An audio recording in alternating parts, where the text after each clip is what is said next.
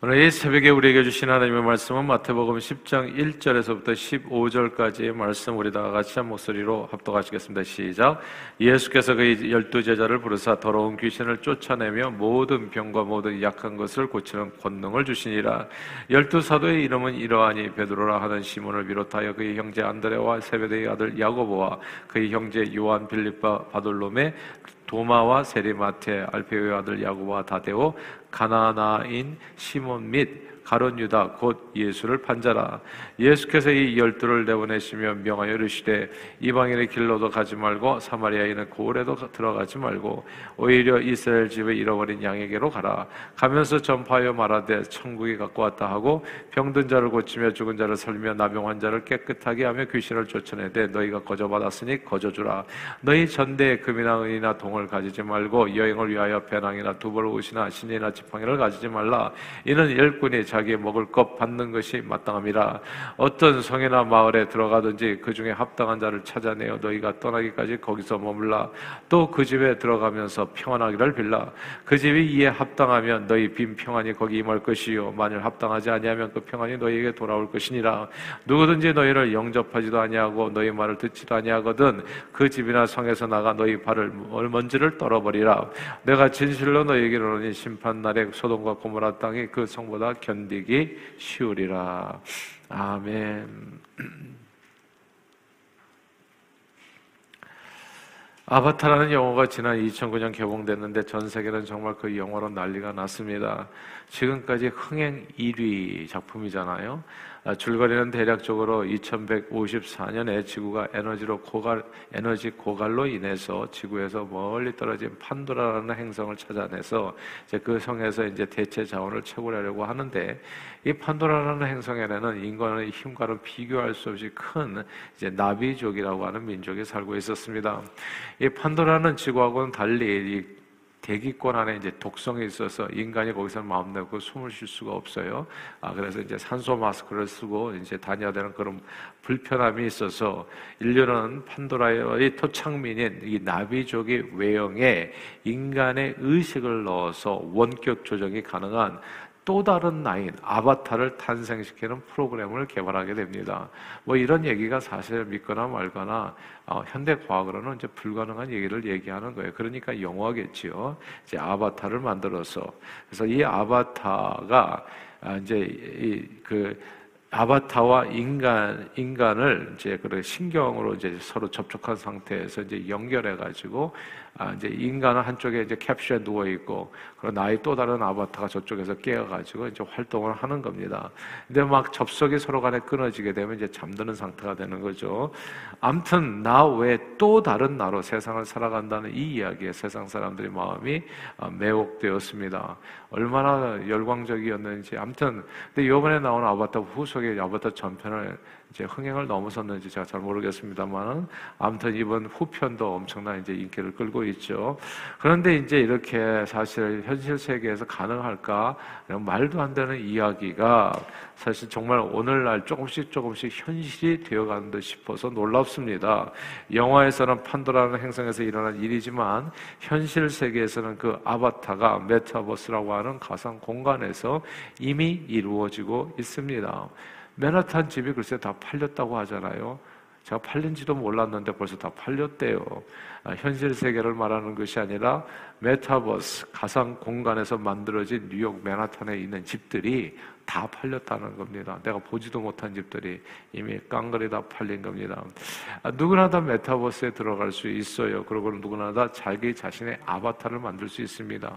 우리가 이제 컴퓨터 조작이 아, 뭐 쉽지 않은 이제 우리 1세대들은 좀 아, 그런 세상에 진짜 어느 정도 진척되는지 보지도 않고 알지도 못하지만 그러나 벌써 우리 젊은이들은 벌써 그 안에서 활동이 점점 점점 넓혀지고 있는 현실입니다. 그 안에서요 나의 아바타죠 또 다른 나 그 가상 공간에서 또 다른 나는 집도 사고 차도 사고 영화도 보고 사람도 만나고 커피도 마시고 음식도 먹고 별별 일들을 다 경험할 수 있습니다. 그 안에 들어가서 영화관이 있어요. 그 안에. 그래서 그 영화 안에 들어 가서 영화를 그 안에서 보는 겁니다. 내가 마치 영화관에서 보는 것과 똑같이 또 그 안에 들어가면 또 사람들이 또 옆에 앉아 있대요. 그래서 사람들 서로 아바타끼리 인사도 하고 안녕하세요 인사도 하고 아 그러면서 또 영화를 관람하는 겁니다. 또 돈을 내고 관람하고 또 돈을 안 내고 관람하고 뭐 이제 이렇게 되어 있는 거죠. 사람들은 메타버스 속에서요 자기만의 사업을 구성하고 시행해서 돈벌이를 하고 있습니다. 어떤 이는 메타버스 속에서 아까 그 맨하탄 집을 파는 사람도 있었다고 했잖아요. 그래서 뭐 그 안에 무슨 430만 불에 팔린 또 땅이 있다고 하더라고요. 예.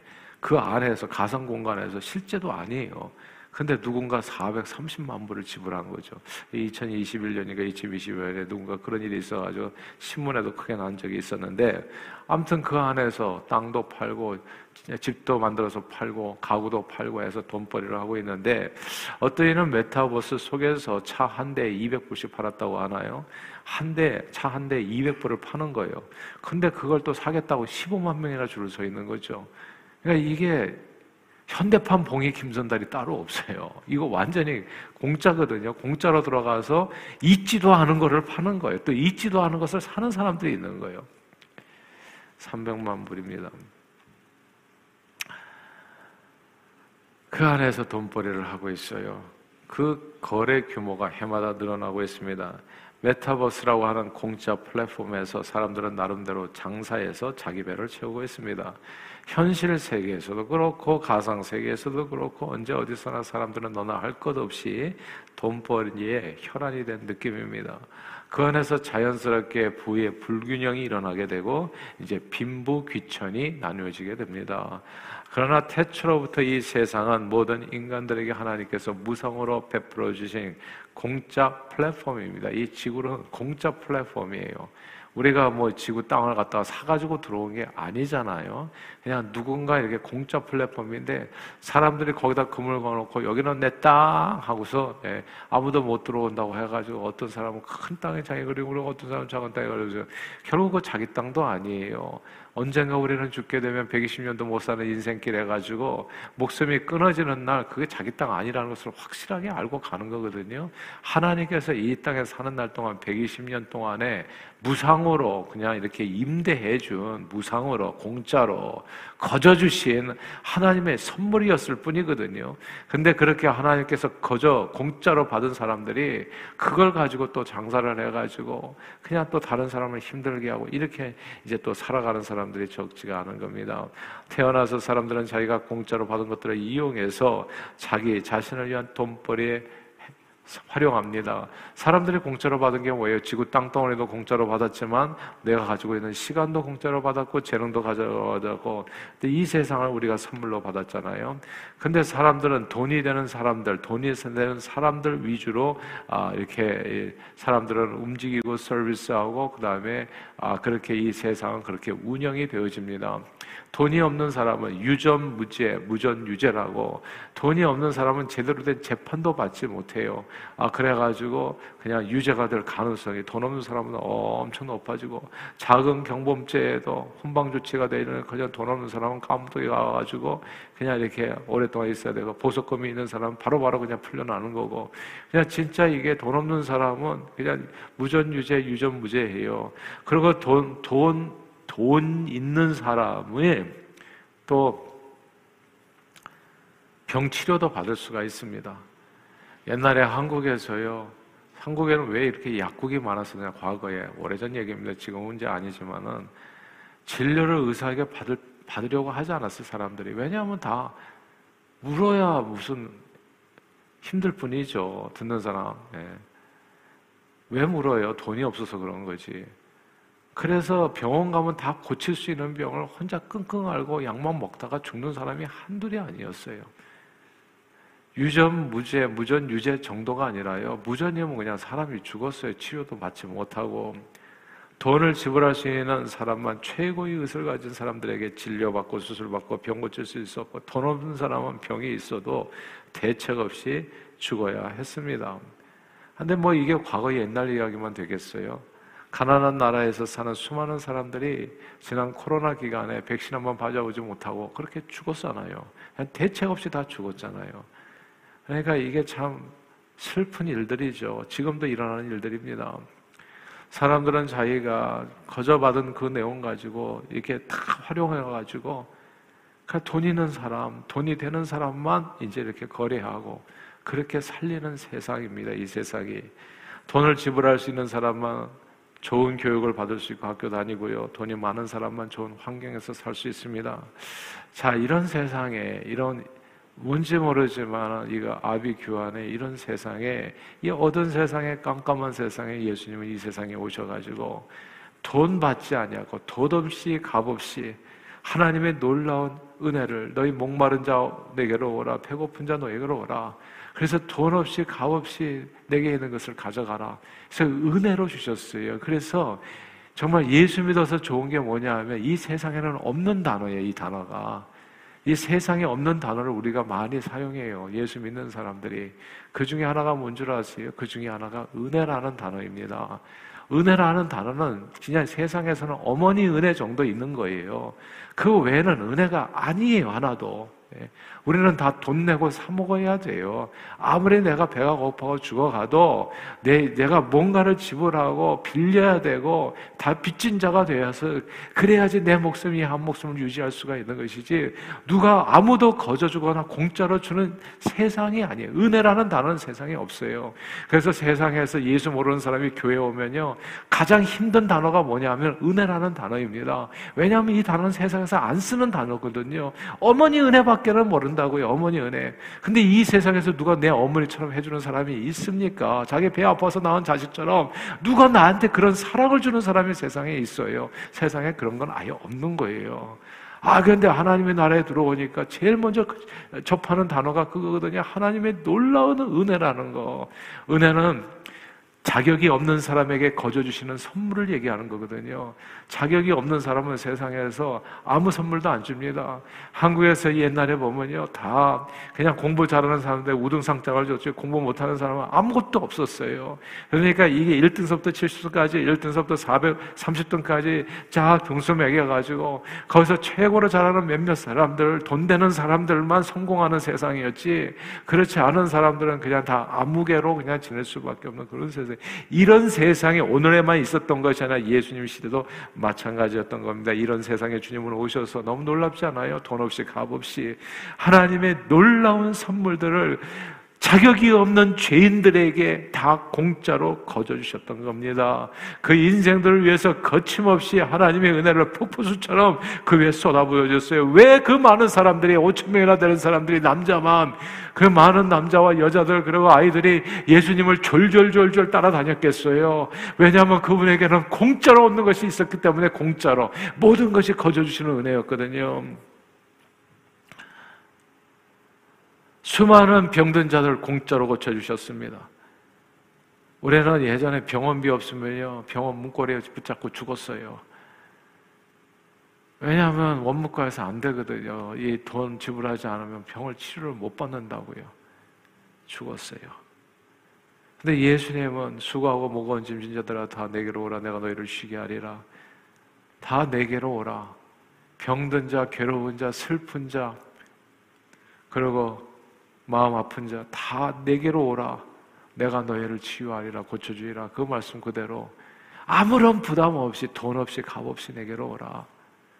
온 그 모든 사람들을 하나님께서는 예수님께서는 진짜 은혜로 은혜로 자격이 없는 자에게 거저 베풀어 주시는 하나님의 능력, 구원, 선물 그 은혜로 그 모든 자를 고쳐 주셨습니다.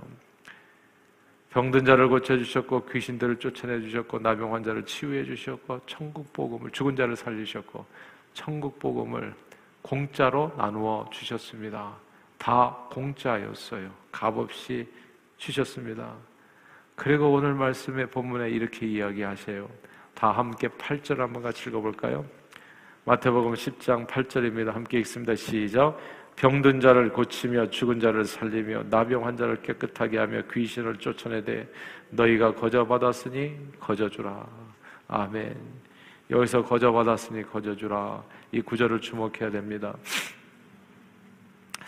오늘날 경제 활동은 사실 불가피해요. 어, 일하고 돈 받는 것은 살기 위해서는 어쩔 수 없어요. 예수님의 아니 성경의 말씀처럼 죄인들 인생들이 살아가려면 제 엉겅퀴와 가시나물 같은 이 세상에서 경작해서 땀을 흘려서 애를 써야지 먹고 삽니다. 경제 활동은 불가피해요. 땀을 흘려서 일해야 우리는 먹고 살 수 있습니다. 그러나 늘 기억해야 되는 것은 우리가 누리는 모든 것은 적신으로 왔다 적신으로 가는 이 인생길에서 진짜 빈손 쥐고 왔다 빈손 쥐고 돌아가는 이 인생길에서 하나님께서 이 모든 것은 내게 그냥 자격이 없는 나 같은 죄인에게 거저 베풀어 주신 하나님의 선물이라는 것을 절대 잊어서는 안 됩니다. 이거 예수 믿기 전에는 이런 거 잘 몰라요. 그러니까 예수 믿기 전에는 저는 그냥 심플리 예수 모르는 사람은 사람이 안 된다 생각해요. 뭐 어떻게 이 세상에서 불교 믿고 뭐 이슬람이 있고 어떤 사람이 되든지 상관이 없어요. 사람이 완전한 사람이 될 수 없어요.